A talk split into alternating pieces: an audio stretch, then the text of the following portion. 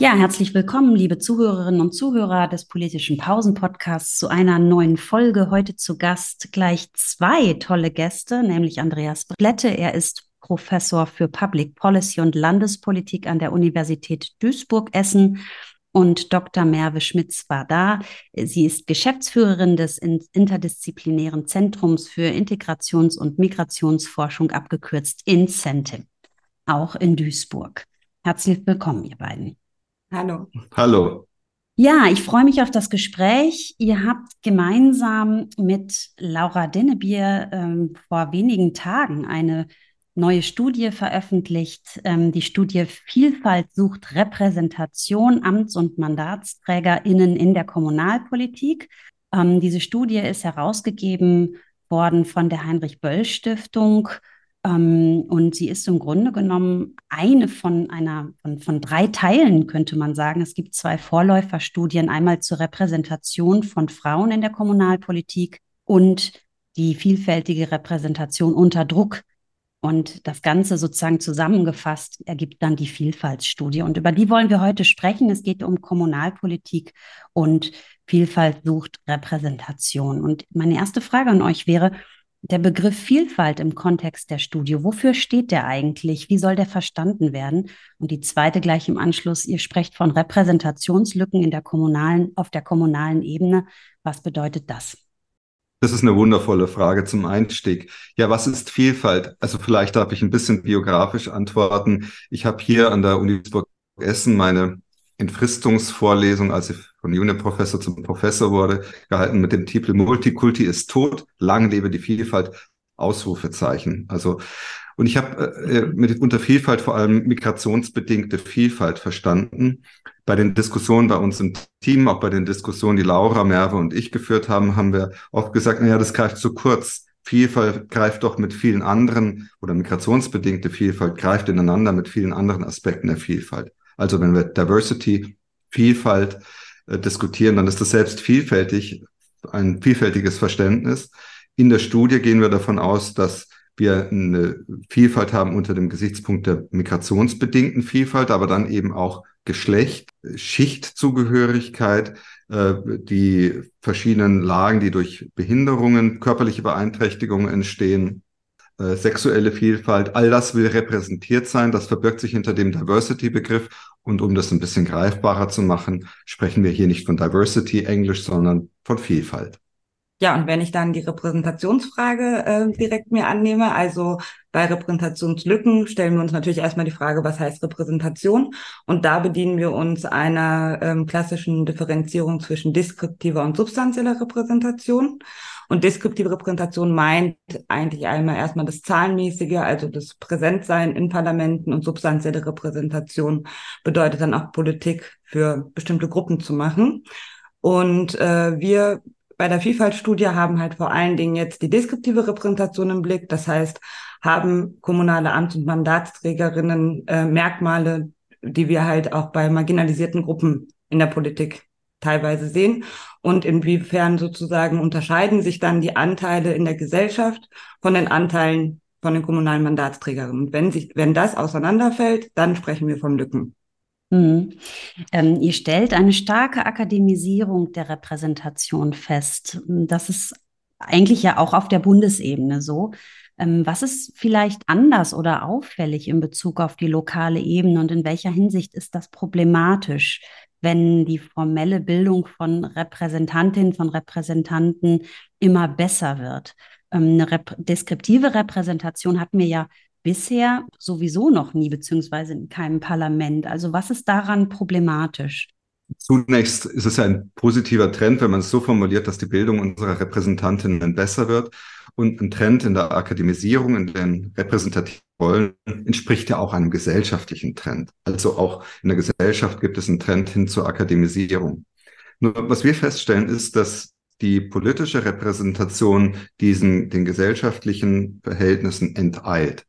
Und da ist jetzt nichts Besonderes festzustellen für die kommunale Ebene. Also wir sprechen hier wohlgemerkt über die Großstädte, sondern was wir für die kommunale Repräsentation feststellen, der Grad der Akademisierung entspricht ziemlich genau dem, was wir auch in den Landtagen und im Bundestag sehen. eigentlich komisch. Es könnte ja anders sein auf der kommunalen Ebene, aber es ist gleich. Und was wir problematisieren oder mit einer gewissen Besorgnis festgestellt haben, dass der Trend der Akademisierung in den repräsentativen Ämtern der gesellschaftlichen Entwicklung enteilt. Also da öffnet sich eine Schere und wir sprechen ja oft darüber, dass Menschen sich nicht mehr wiederfinden können in der Politik, dass sich da eine kommunikative Barriere auftut, dass es eine Gesprächsstörung gibt. Und diesen enteilenden Trend hin zur Akademisierung in der Politik sehen wir als eine mögliche Quelle für diese Gesprächsstörung, die es zwischen politischen Eliten und Bevölkerung gibt. Ja, in euren Daten ähm, zeigt ihr auch auf, dass Menschen mit Migrationshintergrund unterrepräsentiert sind. Also bei einem Anteil von knapp 30 Prozent in der Bevölkerung in Deutschland sind sie in den untersuchten Kommunen, die ihr herangezogen habt, mit nur 13 Prozent politisch vertreten. Im Bundestag sind wir bei 11,3 Prozent. Und in der Studie beschreibt ihr, dass das auch am Ausschluss von Millionen Menschen mit Migrationshintergrund vom politischen Wahlrecht auf der kommunalen Ebene liegen könnte. Ähm, wie ließe sich sowas institutionell verändern? Kann man das verändern? Ähm, sind das weitreichende Veränderungen? Wo müsste man da ansetzen? Ähm, bevor ich nochmal über die Veränderungen spreche, würde ich gerne noch die Befunde, äh, die Befunde nochmal kurz reflektieren. Besonders bei Menschen mit Migrationshintergrund stellt sich auch bei Repräsentationslücken ja immer so ein bisschen die Frage, so, und das ist eigentlich jetzt unsere Referenzgruppe. Also wer sollte dann tatsächlich auch repräsentiert werden? Und da haben wir uns äh, so ein bisschen einen strengeren Maßstab genommen und einmal gesagt, okay, wir sagen erstmal geht es um volljährige Menschen, die halt ein aktives und passives Wahlrecht haben und theoretisch ja auch rekrutiert werden könnten und dann äh, nochmal auf kommunaler Ebene die Differenzierung zwischen halt Menschen mit Migrationshintergrund, die aber eine deutsche Staatsbürgerschaft haben, EU-Ausländerinnen und Drittstaatangehörige. Und da sehen wir dann tatsächlich, dass zehn Prozent der Menschen von den Wahlen ausgeschlossen sind.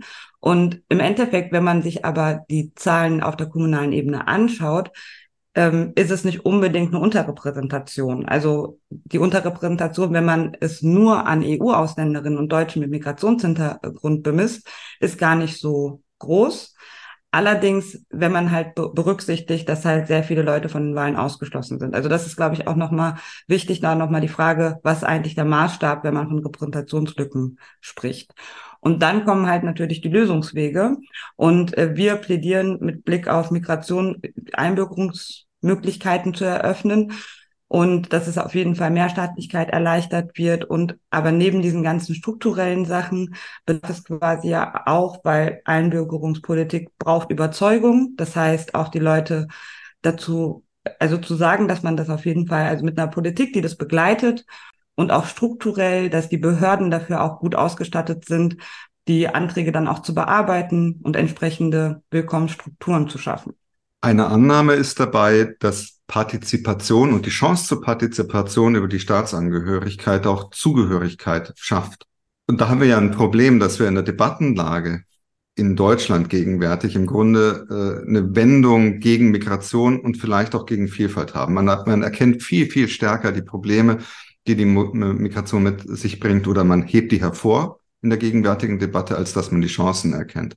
Und da driften ja Sachen auseinander. Einerseits will man händeringend Fachkräfte, weil man weiß, die Wirtschaft wird nicht wachsen können, wenn man nicht Fachkräfte aktiv an, ansucht. Andererseits gibt es so diese ganz starke Abwehr gegen Migration. Und insofern plädieren wir etwas gegen den Debattentrend für Einbürgerung, auch eine neue Initiative da voranzukommen. Und ähm, als Wissenschaftler sind wir vielleicht auch dabei, allzu sehr den Konjunkturen in der Debattenlage hinterherzulaufen. Wir versuchen wirklich aufzuzeigen, wie stark diese Schere auseinandergeht und dies insbesondere auch in den Städten. Also vielleicht noch mal eins zur Einordnung. Wir haben ja ähm, auf der Bundesebene und in den Städten relativ vergleichbare Zahlen. Im Bundestag 11 Prozent mit Migrationsbiografie, in den Städten 13 aber die Städte sind ja so viel stärker von Migration geprägt als die kleineren Städte, als die ländlichen Räume. Der Bundestag repräsentiert die ganze Bundesrepublik und der Migrationsanteil in den Städten ist ungleich höher, äh, je nach Vergleichsgröße, die Merve angesprochen haben, auch deutlich, deutlich über 30 Prozent. Also da gibt es schon eine große Kluft, die überwunden sein will.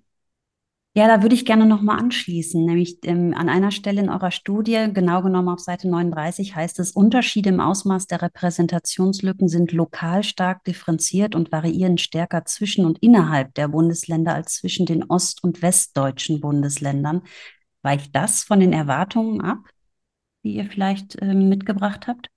Eigentlich nicht. Also dieser Ost-West-Vergleich wird gerne immer herangezogen und bestimmte Sachen äh, kumulieren sich auch äh, in den ostdeutschen Bundesländern. Das heißt, der Anteil von, Migra äh, von Menschen mit Migrationshintergrund ist beispielsweise geringer und das schließt sich natürlich dann ja auch in der kommunalen Repräsentation wieder. Und äh, auch, und das vergisst man auch häufig, auch Großstädte sind ja an sich sehr, sehr unterschiedlich. Häufig wird diese Ost-West-Analogie aufgemacht, aber uns persönlich hat es eigentlich nicht überrascht, dass die Unterschiede zwischen den Städten noch mal größer ausfällt als ein reiner Ost-West-Vergleich. Jetzt ist es ja immer hm, bei diesen Studien auch so, dass man gerne äh, Handlungsempfehlungen ableitet. Was kann man denn jetzt tun? Ähm, lässt sich aus euren Ergebnissen Rat für die politische Praxis ableiten? Also wenn wir an Parteien denken, wenn wir an die Städte denken, was kann man denn tun, um mehr Menschen auch für äh, Kommunalpolitik insgesamt zu begeistern, dann aber auch Menschen, die vielleicht aufgrund bestimmter Vielfaltsmerkmale vielleicht gar nicht darauf kommen, sich zu beteiligen? Vielleicht zweimal ein Ja, wir können Handlungsempfehlungen ableiten und dann ein Jein. Das erste ist, wir haben jetzt ein bisschen vertieft über Migration und Vielfalt gesprochen, aber wir versuchen ja eben Migration, Geschlecht, Schichtzugehörigkeit zusammenzudenken. Ähm, bei der, der Repräsentation der Geschlechter ist ein Befund, der ja nicht ganz neu ist, dass wir nach wie vor eine Unterrepräsentation von Frauen in der Politik haben. Bei uns stellen wir 39 Prozent äh, Frauen in der Kommunalpolitik fest. Um das weiter aufzuholen, wirken Quoten. Wir sehen sehr deutlich, dass Parteien, die eine Quote eingeführt haben, Frauen sehr viel stärker paritätisch repräsentieren. Insofern argumentieren wir auch, dass Institutionen wirken eine Quote wirkt. Also äh, hier weiter mit der Quote zu arbeiten, führt zur Parität, zur gleichen Repräsentation der Geschlechter. Dann bei der migrationsbedingten Vielfalt äh, sehen wir auch einen Unterschied zwischen den Parteien. Ähm, ein, äh, die Mitte-links orientierten Parteien äh, repräsentieren Migration deutlich stärker. Mehr Menschen mit Migrationsbiografie finden dort in die, in die Ämter. Und wir schlagen vor, dies weiter zu stärken, Aufstiegskanäle zu öffnen, Ressourcen zu stärken. Noch nicht ganz einig sind, sollte es eine Quote für Menschen mit Migrationsbiografie äh, geben. Hier ist es, sind wir ganz vorsichtig, weil ähm, Parteien sehr vielen unterschiedlichen Anforderungen genügen müssen. Und das ist, denke ich, eine offene Frage. Ja, eine Frage, über die wir uns gerne immer wieder noch streiten. Und vielleicht zur Akademisierung hier sind wir, glaube ich, stark darin, das Pro Problem aufzuzeigen. Die Schere, die sich hier äh, weiter öffnet, wo, wo die Politik eigentlich der gesellschaftlichen Entwicklung vielleicht zu weit vorauseilt. Und wir verweisen auf die Gesprächsstörung und möchten auch einfach sichtbar machen, dass es hier im Diskurs äh, wenig Aufmerksamkeit gibt. Alle wollen die Fachkräfte, die Facharbeiterinnen aber über die politische Repräsentation derjenigen, die äh, dann im handwerklichen Beruf arbeiten, die nicht akademische Abschlüsse haben, darüber wird nicht diskutiert. Und vielleicht müsste es auch hier Förderprogramme geben. Aber was der Königsweg ist, das müssen wir dann auch weit, äh, ein Stück weiter praktischen Diskussionen überlassen. Ja, praktische Diskussion ist das Stichwort. Ähm, wenn ihr sagt, bei den Handlungsempfehlungen gibt es noch das, den ein oder anderen Aspekt, über den ihr streitet, sind das ja sicherlich auch Fragen, die man gesellschaftlich eben diskutieren, aushandeln muss oder wo auch innerhalb von Parteien der Streit geführt werden muss. Was möchte man und wie weit will man sich öffnen und was will man auch aktiv tun, um Menschen dafür zu gewinnen, ähm, weil ihr habt das sehr anschaulich dargestellt, ist ja auch nicht so leicht ist auf diesen Ebenen. In der ersten Stu Studie etwa zur persönlichen Bedrohung sind ja teilweise auch sehr erschreckende, verheerende ähm, Ergebnisse zutage getreten, dass also Ehrenamt oder Feierabendpolitik nicht immer frei von Bedrohungsszenarien, von Beleidigung, Beschimpfung und so weiter ist. Und auch das lädt ja nicht gerade dazu ein, sich ähm, für das Kollektiv, für die Gesellschaft zu engagieren. Von daher finde ich das sehr, sehr wichtig, was ihr rausarbeitet. Aber es muss eben andernorts auch gesellschaftlich darüber diskutiert, vielleicht sogar gestritten werden, was man dafür bereit ist zu tun, um mehr Menschen dafür zu gewinnen. Würde gerne nochmal ähm, auf die Methodik eurer Studie zu sprechen kommen.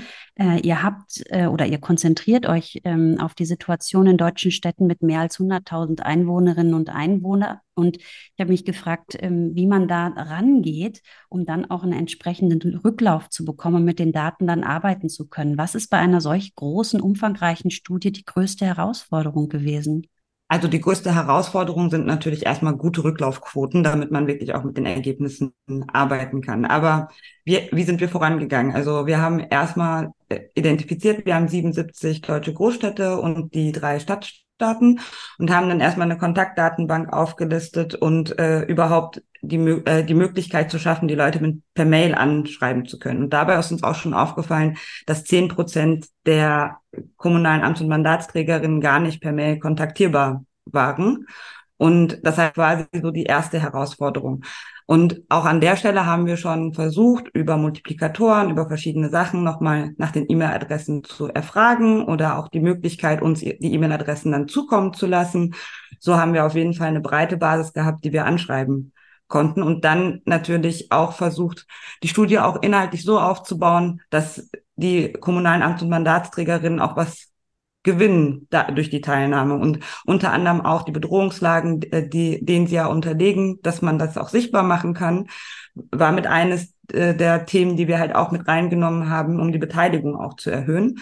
Und ähm, ja, dann das übliche Anschreiben, Werbung machen, sich also auch transparent machen, weil wir ja auch sehr sensible Daten erheben, ähm, wie wir auch mit den Daten umgehen und zwei, drei Erinnerungs-E-Mails. Habe ich irgendwas vergessen? Ich schalte einfach noch einen Werbeblock, weil wir haben ähm, einen sehr guten Rücklauf gehabt. Ähm, über 2500 äh, kommunale Amts- und Mandatsträgerinnen von den 5700, die wir anschreiben konnten, haben teilgenommen. Und dann sind es, ich meine, die Zahl, ich sage sie einfach ganz, 2164 äh, kommunale Amts- und Mandatsträgerinnen haben vollständig an der Befragung teil, teilgenommen. Und äh, diesen politisch Aktiven schulden wir einfach ein riesen Dankeschön.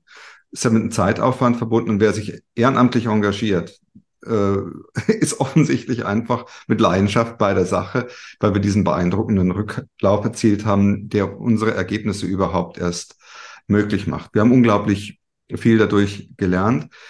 Wie konnte das so gelingen? Vielleicht nochmal ein Faktor auch in eigener Sache. Wir haben ja das in der Kooperation gemacht herausgegeben wurde die Studie von der Heinrich-Böll-Stiftung und das war eine sehr gute Zusammenarbeit, die wir hatten, aber wir haben dann eben auch äh, über die NRW School of Governance äh, die kommunalpolitisch Aktiven angesprochen, um auch ganz stark zu signalisieren, wir entstammen einer Einrichtung, die an der Praxis interessiert ist, die nah dran ist an den praktischen Zusammenhängen, so dass man darüber auch einen Draht aufbaut. Also es war, glaube ich, auch ein gutes Signal.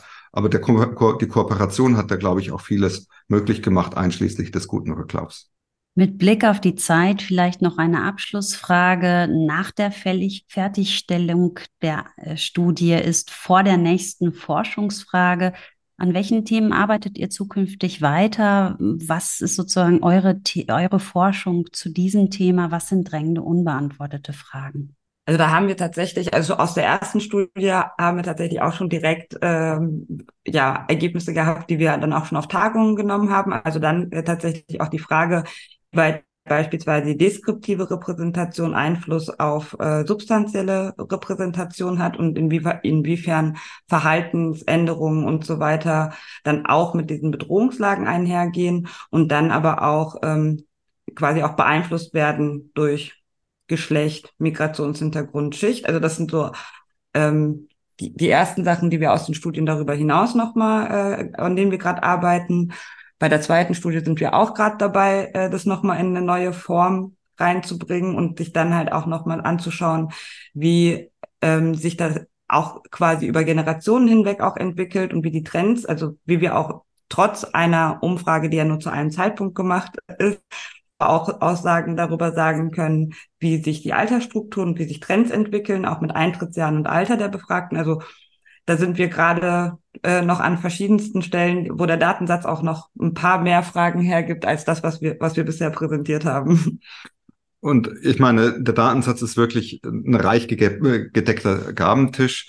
ähm, was wir, was glaube ich sehr innovativ ist, ist, dass wir eben nicht beschränkt bleiben auf diese rein statistische Kategorie des Migrationshintergrundes, sondern dass wir auch äh, nach, den, äh, nach der Selbstidentifikation gefragt haben und damit auch diese oft kritisierte Kategorie Migrationshintergrund überwinden können. Da ist noch sehr viel Musik drin. Eine Grenze des Datensatzes ist, dass wir nur in den Großstädten befragt haben. Es wäre unglaublich interessant, die Befragung auch mit ausgewählten äh, Kommunen äh, mittlerer Größe oder im ländlichen Raum äh, durchführen zu können. Und was sich übrigens auch ergibt, was sehr, sehr ergiebig ist, dass wir viele Anfragen auf der Praxis, aus der Praxis bekommen, da nochmal die Studie vorzustellen. Und quasi jede, jede Gelegenheit in einem Praxiskontext die Studie vorzustellen, ist wie eine Art Gruppendiskussion, weil wir damit auch Dinge ausleuchten können, die aus den bloßen Zahlen gar nicht sichtbar werden. Ähm, wie Bedrohungslagen wirken, welche Umgangsform mit Bedrohungslagen hilft, ähm, was Aufstiegsmöglichkeiten in der Partei befördert oder blockiert. Da gibt es sehr viel, was wir noch lernen und ich glaube, wir sind sehr dankbar über all die Praxisdialoge, die sich auch jetzt ähm, äh, ankündigen, wo wir ständig Nachfragen bekommen. Ja, ich bin dankbar, dass ihr heute meine Gäste gewesen seid. Vielen, vielen Dank in diese, für diese tollen Einblicke in die Vielfaltsstudie. Merve Schmitz war da, Andreas Blätte und die dritte Co-Autorin heute nicht live dabei, aber kräftig am Papier und in der Auswertung, Laura Dinnebier. Herzlichen Dank für den tollen Austausch und hoffentlich bis zum nächsten Mal. Ja, danke für die Einladung. Bis dann.